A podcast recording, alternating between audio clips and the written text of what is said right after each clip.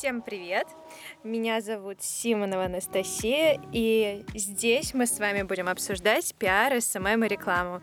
Если вас когда-либо интересовала тема продвижения, то этот подкаст для вас. Сегодня у меня в гостях Кристина Григория. Кристина работает пиар-менеджером в 4fresh. Кристина, привет! Привет! Спасибо большое, что согласилась на нашу встречу. Я очень рада тебя видеть. Это взаимно. Так, я думаю, мы с тобой можем начать. Кристина, расскажи, пожалуйста, мне и нашим слушателям немного о себе. Как ты пришла в пиар, с чего ты начала и свой путь? Ох, все довольно... странно и забавно, я бы сказала. У меня вообще как такового опыта в пиаре нет, то есть абсолютно. Я работала СММщиком на протяжении 3 лет, очень много общалась с блогерами, в принципе, я очень давно в такой блогерской тусовке как-то находилась, и наткнулась на вакансию пиарщика, увидела, что в основном там работа идет как раз-таки с блогерами, и решила, почему бы не попробовать. Сдала тестовые задания, все было супер круто, и меня приняли. И вот я так потихонечку нарабатываю, помимо основного знания работы с блогерами, какие-то навыки пиара. Как-то так, наверное. Слушай, прикольно. Я вот вообще никогда не общалась с блогерами, не знаю, каково это, но звучит очень круто. А расскажи немного о специфике работы. Давно ли вообще ты этим занимаешься? Получается, именно на этой должности я 2,5 месяца, наверное. Меня приняли на эту работу 7 октября. Ну и да, получается, где-то около 2 месяцев. Сейчас все, что я делаю, это рассылаю различные предложения блогерам, ищу различные телеграм-каналы, различные СМИ, куда можно разместиться, ну, собственно, как-то рассказать про наш маркет. Ну и в целом вот что-то вот такое. Угу. В основном только это. Прикольно. А расскажи, какие, например, телеграм-каналы, что-нибудь такое? Вот это... такая узкая тема, так как у нас 4fresh — это онлайн-экомаркет, и получается, что мы можем размещаться только туда, где что-то про экологию, про ЗОЖ, про натуральную косметику и все такое. Поэтому здесь очень узкий круг, на самом деле очень тяжело это искать, но получается, я бы даже сказала, это, наверное, какое-то везение, чаще кто-то выходит на меня, чем выхожу я на кого-то. Это очень прикольно и круто, потому что я не супер такой эко-человек, я как бы только-только знакомлюсь вообще с этим миром, и мне немножечко тяжеловато, но это тоже круто, потому что это что-то новое, ну, не, типа, я выхожу из зоны комфорта и получаю какие-то новые навыки. Ну и, собственно, пока что именно с телеграм-каналами такое соу-соу, у меня есть где-то примерно 3 места, куда я могу постоянно размещаться, но это уже что-то, как-то вот так. Угу. А есть телеграм-каналы, где ты ищешь блогеров для продвижения и все такое, типа, знаешь, как у Митрошиной, как же он называется, Инстология, вот, что-нибудь поняла. Типа такого можешь посоветовать? Честно, нет, потому что весь опыт с блогерами у меня вот чисто наработан с собой, это, то есть постоянно я чекаю Инстаграм, смотрю, кто есть, смотрю через своих знакомых блогеров кого-то, поэтому вот прям каких-то там... ресурсов, я не знаю. А у тебя знакомые прям блогеры-миллионники? Есть такие, но с ними, к сожалению, я больше не общаюсь. Но на самом деле, да, есть. Прикольно. Ладно, не буду вдаваться в подробности, спрашивать, думаю, это не стоит. Слушай, я изучала твой Инстаграм, и ты там писала, что ты 3 года работала контент-менеджером и ушла оттуда. Можешь вообще, ну, если я правильно поняла, если нет, то поправь, но почему ты ушла из работы контент-менеджера и почему ты поняла, что это не твое? Какие задачи ты выполняла? Я бы, наверное, не сказала, что это прям не мое, потому что мне, в принципе, работа нравится, но для работы в СММ вообще в целом нужна очень сильная стрессоустойчивость. Ты прям должен быть готов, что тебе могут написать в 3 часа ночи, что-то поправить, и ты как бы не выкрутишься, тебе нужно править, потому что заказчик-то ждет. И очень много вот таких вот ситуаций, которые выбивают с толку, и из-за того, что ты постоянно на связи 24/7, то есть вообще без выходных, у тебя нет выходных, хоть и ты как бы на удаленке, но при этом ты постоянно работаешь, ты очень быстро выгораешь. У меня, на самом деле, это выгорание произошло, наверное, даже спустя 1,5 года, но я терпела, потому что, есть работа, ее довольно-таки много, фоткать мне все-таки нравится, почему бы и нет. Но вот в последние месяцы я поняла, что все, точка финальная, если я сейчас не уволюсь, я просто вообще уже ничего не буду делать так, как мне нравится, потому что меня это откровенно достало. И решила попрощаться с этой профессией. И не жалею, потому что сейчас мне гораздо приятнее и спокойнее работать, и нет таких частых стрессовых ситуаций, которые просто выбивают там вплоть до панических атак. Но это самое главное на самом деле.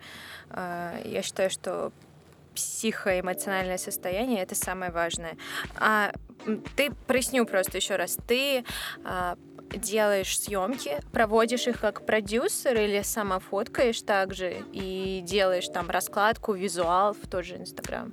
Я бы назвала, получается, себя человеком-универсалом, наверное, потому что я делала план съемок, подбирала всех моделей, проводила саму съемку, потом уже обрабатывала все фотографии, составляла раскладку, писала тексты к раскладкам, и потом еще все выкладывала. То есть, все на мне. Wow. Прям полностью все. Так, то есть ты училась на фотографа? У тебя есть какие-то навыки? Занималась фотографией сама просто потому, что мне это понравилось, потому что мне это было интересно где-то в 13-14 лет, потом забросила на 3 года и все равно вернулась к этому. То есть я нигде этому не училась, как нигде. Вообще я в вузе проходила на 2 курсе фотографии, но, честно, это было, вообще ни о чем. Я училась на графического дизайнера, и у нас там был такой курс. То есть все навыки по фотографии у меня тоже чисто нарабатывание опытом. Класс. А вообще советуешь идти учиться на граф-дизайн? Я только недавно поняла, что мне это интересно. Вот прям совсем недавно. Хороший вопрос. Слушай, в России, не знаю, честно, я бы, наверное, в России не советовала идти на граф-дизайн, потому что здесь он у нас все-таки как-то слабоват. Очень мало преподов, которые дают какую-то действительно годную информацию, которая будет тебе полезна, с которой ты, трендовую информацию банально. Всего этого очень-очень мало.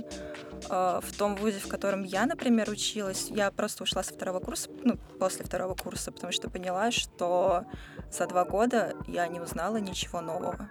И я подумала, что зачем тратить деньги, когда ты не узнаешь ничего нового, и, по сути, в такой профессии не особо нужен диплом. Как бы лучше просто уйти в свободное плавание. Как-то так. И работать на свое портфолио. Да. Слушай, а в каких программах ты работаешь? Как трендовые программы? Да не, я бы не сказала, что есть трендовые программы. Мне кажется, для дизайнеров это просто чисто классика. Это Illustrator, это Photoshop, это InDesign. Что у нас? After Effects, но это немножечко в такую более другую глубь, я бы сказала, если можно так назвать, конечно. Такая немножечко отдельная движуха. Да и, в принципе, все. Дизайнеры еще любят в последнее время Figma. Это онлайн такой сервис, насколько я знаю, честно. Я особо не разбиралась.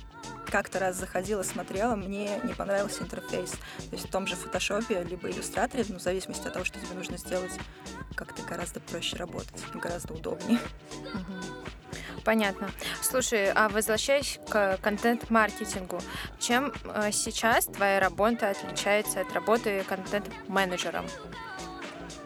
Ой, да я бы сказала всем. Помимо работы с блогерами, в принципе, всем. То есть я вообще не имею никакого отношения к нашим соцсетям. Конечно, бывает из-за того, что у меня куча опыта. Если я вижу какой-то косяк у нашего СММ, я сразу подключаюсь и начинаю их править. В последнее время бывает частенько. Господи, это надо вырезать. А так, в принципе, да, с соцсетями я не имею сейчас никакого отношения. Я просто чисто продвигаю наш бренд среди различных медийных личностей. Поэтому это прям, я бы сказала, совершенно 2 разные сферы. То есть, что сейчас входит в зону твоей ответственности? Ты просто договариваешься о рекламных интеграциях с блогерами, правильно? Да. С блогерами, со СМИ, опять же, со всякими каналами, в общем, с любыми ресурсами, которые у нас есть в социальных сетях. А например, какие СМИ? Недавно вышла первая статья, которую я редактировала сама. Она была на Rusbase. Это вот первый мой такой прорывчик. и мы хотим метить во всякие журналы, то есть те же журналы моды, прям эко-эко журналы какие-то. Хотим метить в деловые издания, потому что у нас основательница нашего бренда, очень классная женщина, которая просто создала этот бренд с нуля вместе с мужем, но это прям у них очень-очень крутая история, как они, без денег сделали самый огромный экологичный маркет вообще в России. Вот, какие еще? Да даже не знаю. Очень сложный вопрос, потому что, опять же, тематика такая, где, допустим, в какой-то вок мы не залетим. Вот наверняка не залетим. В Космо, возможно, потому что там, такой более девчачий все-таки журнал, и очень много про косметику, и у нас ее дофига, про нее можно рассказывать. Опять же, во все дела, не во все деловые издания мы залетим, потому что деловые издания — это больше про цифры, про статистику, а мы как раз хотим развивать больше на личные истории. Даже не знаю, что еще ответить. Эль какой-нибудь еще, да? Да, тоже как вариант, в принципе. Эльгел, например, да, особенно. Да, потому что классический он тоже такой более взросликовый, туда не совсем может такое залететь, если только там какие-то люксовые сегменты из нашего маркета применять. Да не знаю. Слушай, вообще тема эко и экологии это последние несколько лет сейчас набирает популярность. Мне кажется, классная тема вообще на этой волне влетать в эти модные издания и все такое. Прикольно, реально, это же сейчас востребовано. Мне, на самом деле, очень нравится вот эта тема, что сейчас все ходят с этими сумками тряпочными и все такое. Я прям вот это разделяю. Поддерживаю, в общем. Так, слушай... Да. Ведешь ли ты сейчас какие-либо проекты помимо Fafresh? Нет. Только Fafresh, и очень изредка у меня бывают какие-то съемки, как просто наемный фотограф. А ты на фрилансе работала или сейчас не работаешь, нет? Нет, на фрилансе сейчас не работаю, потому что у меня впервые в моей жизни официальная работа, прям с трудовой книжкой, с договорами, с вот этим вот всем. И, можно сказать, что просто времени не хватает на фриланс. Только разве что изредка брать какие-то съемки по выходным. А так я полностью в этой работе. Угу, поняла. А вообще расскажи, какие результаты должна приносить для компании твоя работа? Например, в каких показателях их можно измерить? Я бы сказала, что, наверное, в покупателях. Насколько растет количество покупателей, количество подписчиков, насколько, в принципе, людей как-то узнают про нас, говорят что-то про нас. Скорее всего, как-то так.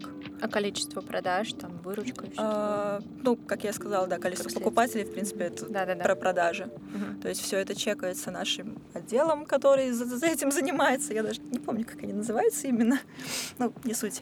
Они все это чекают, то есть, те же интеграции с блогерами, мы обычно им раздаем всякие промокоды, через которые мы можем чекать, сколько там человек от них пришло, сколько купило, и вот так вот смотрим, пошло или не зашло. Угу, поняла. А какому бизнесу, на твой взгляд, нужен пиар? Слушай, мне кажется, на самом деле, абсолютно любому, потому что, пиар — это реклама, и без рекламы сейчас, особенно в таком веке, когда все, просто цифровой век, где мы все смотрим в интернете, все ищем во всяких сетях, на сайтах, без рекламы не продвинуться особо. Нужно прямо иметь такую хорошую рекламку, продвигать себя просто абсолютно где возможно, чтобы подняться, чтобы быть на слуху, чтобы твое имя, оно прям было звучно. То есть кто-то там сказал, о, Fafresh, и там остальные, о, да, я знаю это, о, я тоже это знаю, о, я тоже, я там вот это заказываю. И вот это вот тогда круто, тогда бизнес проживет. Класс. Слушай, вот расскажи, пожалуйста, смотри, ты начинаешь работать над проектом, и...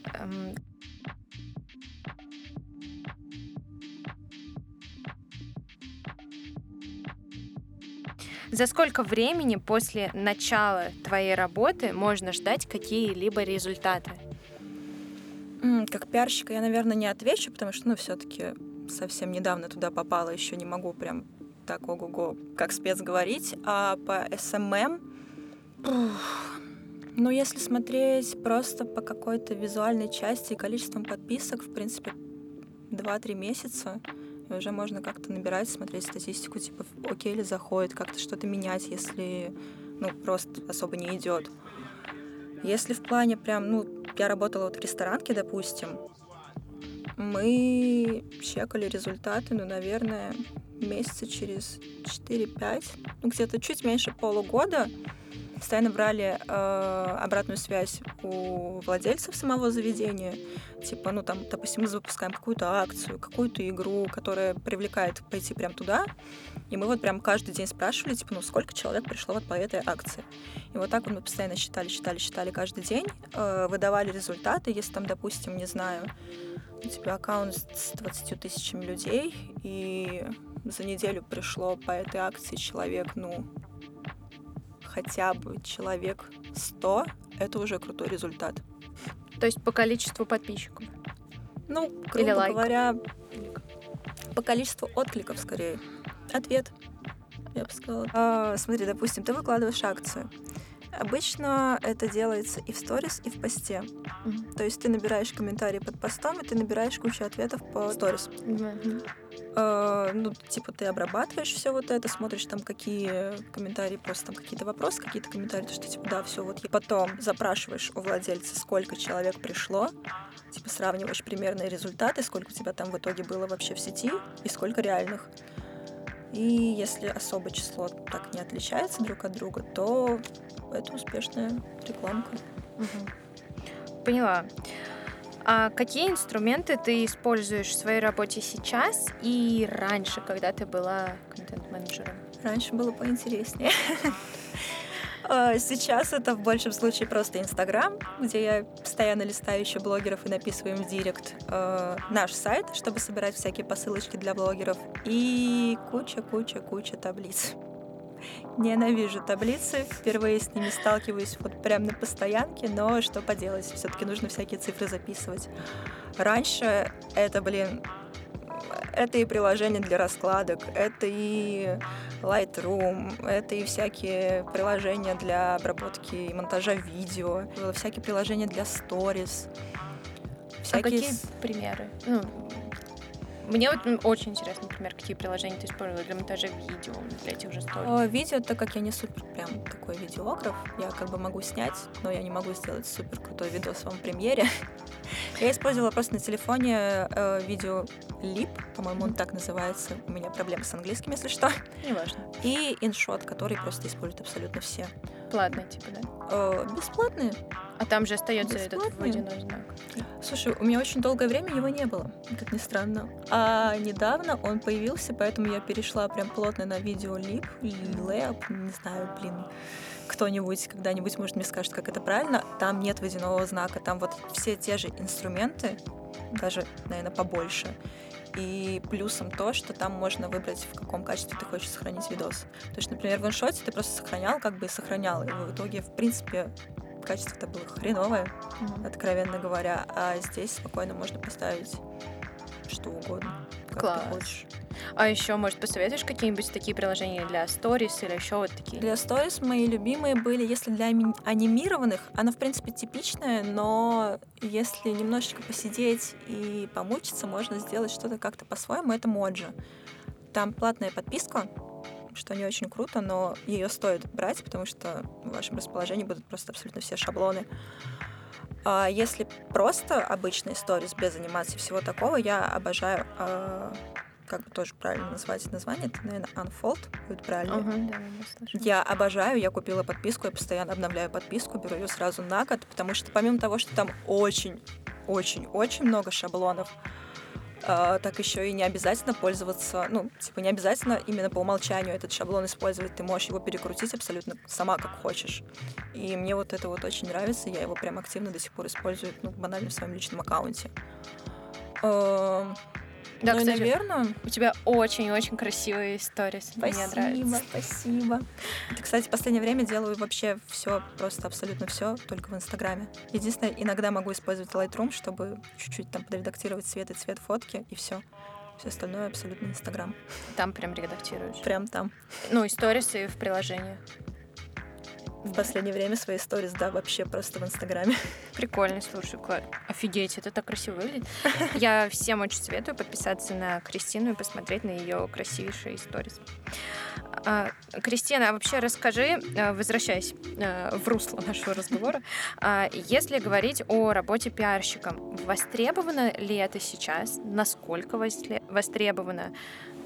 Как ты считаешь? Ой, сложный вопрос. Вообще, мне кажется, востребовано. Ну, я не могу прям знать ого-го как, но я недавно была на вебинаре, на онлайн-вебинаре по пиару. Так.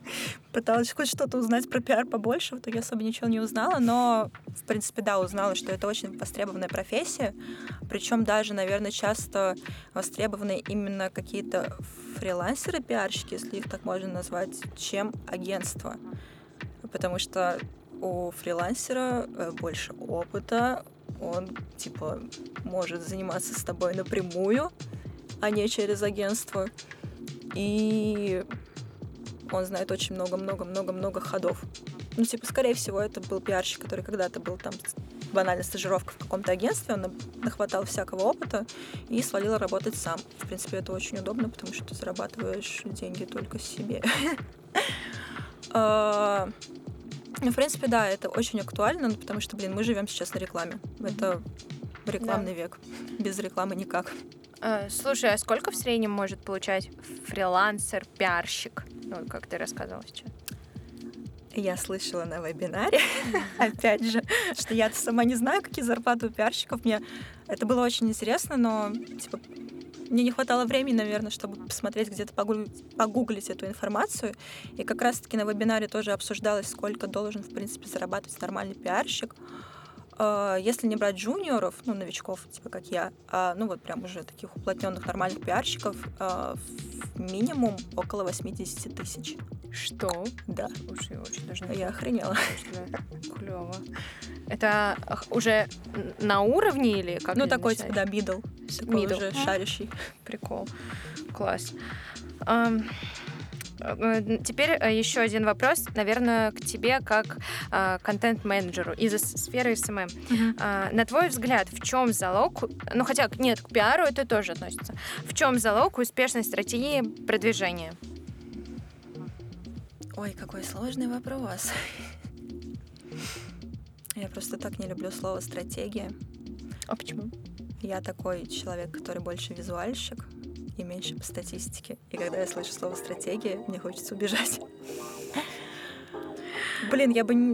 Я не смогу прям ответить конкретно про стратегию, но мне кажется, залог, в принципе, успешного продвижения — это классный контент, вообще в целом классный ресурс, который у тебя есть.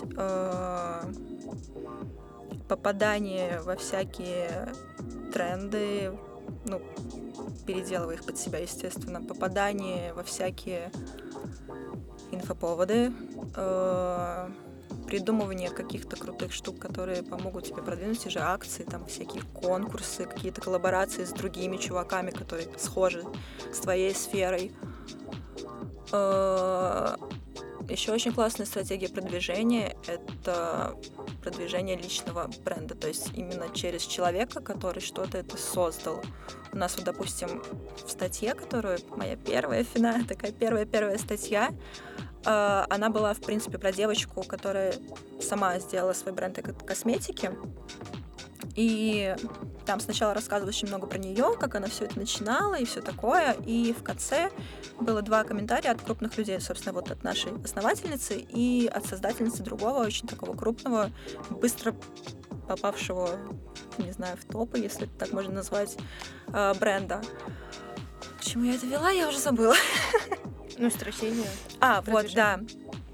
И наша основательница ей порекомендовала продвинуть свой бренд через личную историю, потому что это действительно очень круто. Девочка 19 лет, непонятно как, я не знаю как, нашла деньги на то, чтобы делать свою косметику. Она смогла это сделать, она не прогорела, и она продолжает этим заниматься.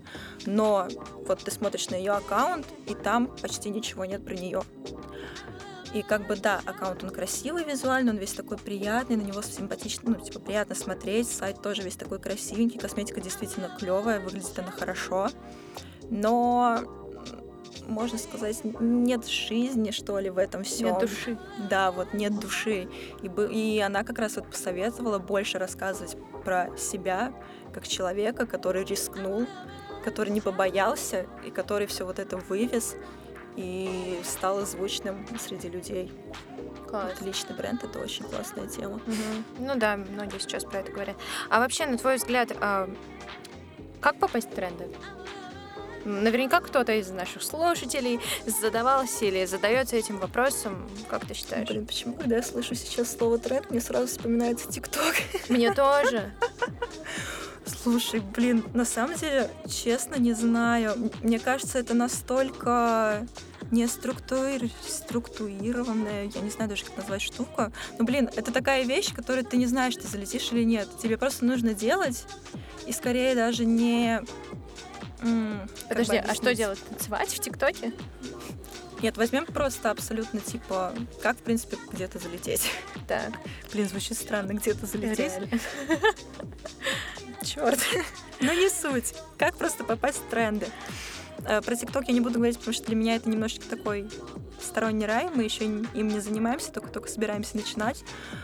Мне кажется, просто, блин, нужно чекать за людьми, которые как-то быстро прорвались куда-то. Возможно, не то чтобы повторить за ними, но попробовать сделать что-то схожее, вложив еще в это свое видение. И просто постоянно делать то, что ты считаешь нужным, и в какой-то момент это залетит.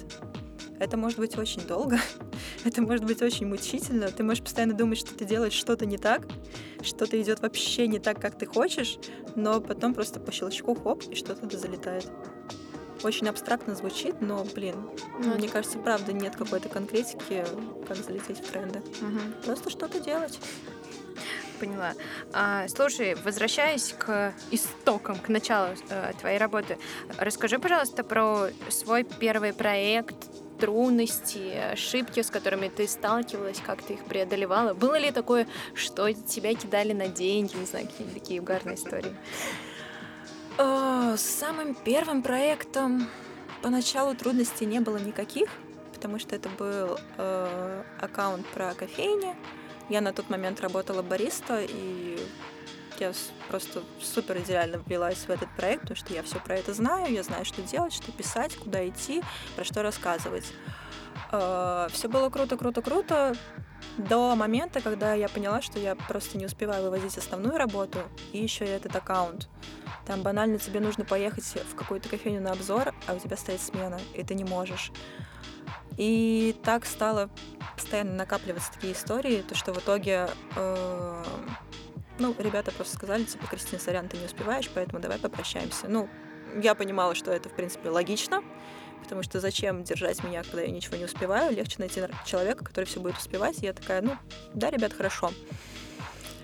Потом позже я вернулась к этим ребятам, а именно в их основную работу, это именно в ресторанную сферу и ведение всяких ресторанчиков, кафешек. Поначалу тоже все было классно, а потом началось просто куча проблем с сумасшедшими заказчиками, с какими-то непонятками, с подписчиками, которые просто спрашивают ответом в сторис то, что и так написано на сторис. Это вообще мой любимый вид людей. Я до сих пор поражаюсь, как так вообще можно было, когда тебе черным по белому как бы написано, а ты еще раз спрашиваешь то же самое.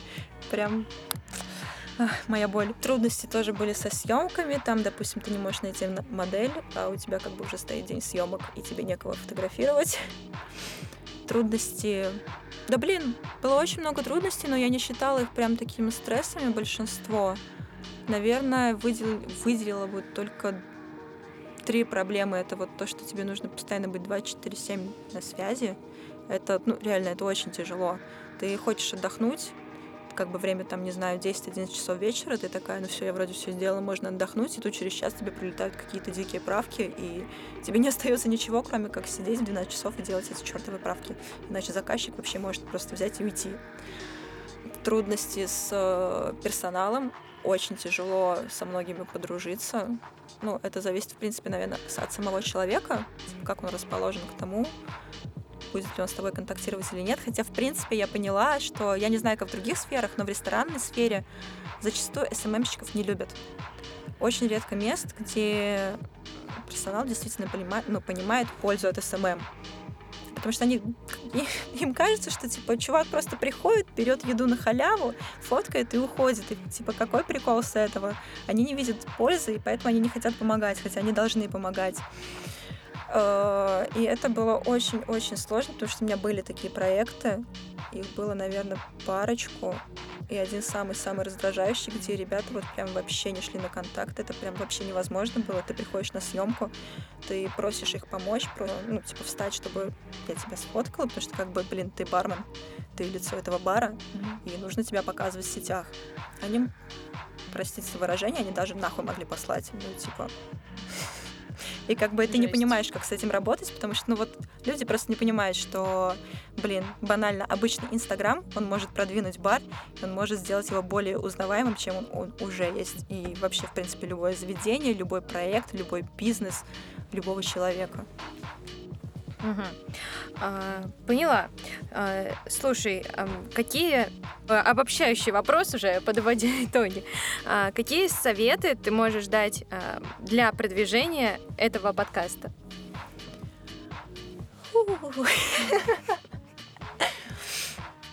Хороший вопрос.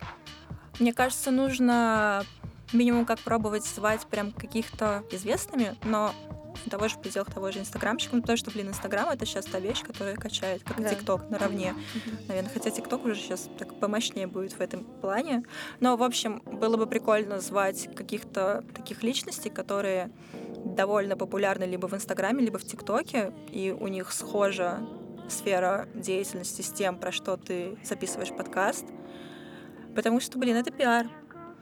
Он придет, вы запишете. Это прикольно для него, потому что, можно будет похвастаться, что вот взяли еще одно интервью у меня, а для тебя это будет дополнительная реклама, потому что, он это выложит.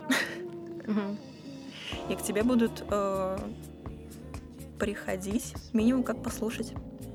Слушай, классно. Я надеюсь, что мои подписчики, кто послушает этот подкаст, будут наблюдать рост мой. Очень верю, на самом деле, что все получится. Я думаю, что я буду следовать твоим советам. И на самом деле, мне кажется, классно наблюдать кому-то за мной, как я расту. Я очень в это верю. И людям, которые слушают меня, они также же могут использовать эти советы и попробовать себя в этом. Так, и последний вопрос о тебе. Какие у тебя планы на будущее? Планируешь ли ты оставаться в пиаре? Честно, я об этом, наверное, думаю до сих пор, потому что я сменила, работу очень резко, и главная цель изначально у меня была просто сменить чертову работу контент-менеджера. Но когда я пришла на собеседование и пообщалась со своим руководителем, как-то более-менее у меня сложилась общая картинка, и планы на будущее — это, наверное, прокачать себя именно как пиарщика, то есть не просто там с блогерами общаться и все такое, а прям найти кучу связей в СМИ, найти связи со всякими медийными личностями, допустим, те же звезды. Это очень тоже качево, потому что лидер мнения. И именно по своей должности я бы хотела взлететь, наверное, до руководителя маленькой команды по пиару. Как-то так. Класс. Слушай, я желаю тебе успехов. Спасибо. Я верю, что все получится. На самом деле, классно. Когда ты горишь, мне кажется, все легко на таком-то вайбе получается. Это правда, но главное не перегореть. Главное не переусердствовать со своими я все могу, я все сделаю, потому что перегореть очень-очень легко. Нужно делать так, не совсем размеренно, но и не совсем прям топить в стену впрямую, просто бежать. Как-то найти баланс. Поэтому, чтобы не сгореть. Поэтому надо следить за психоэмоциональным состоянием. Да, это правда, ребят. Это очень важно. Всем психоэмоционального здоровья. Так, Кристина, спасибо тебе большое за разговор. Тебе спасибо. Это было очень интересно. На самом деле, для меня каждый подкаст — это такой интересный опыт. Я советую подписаться на Кристину. У нее очень красивые фотки и очень классный аккаунт. Ну и на меня тоже. Всем пока. Пока-пока.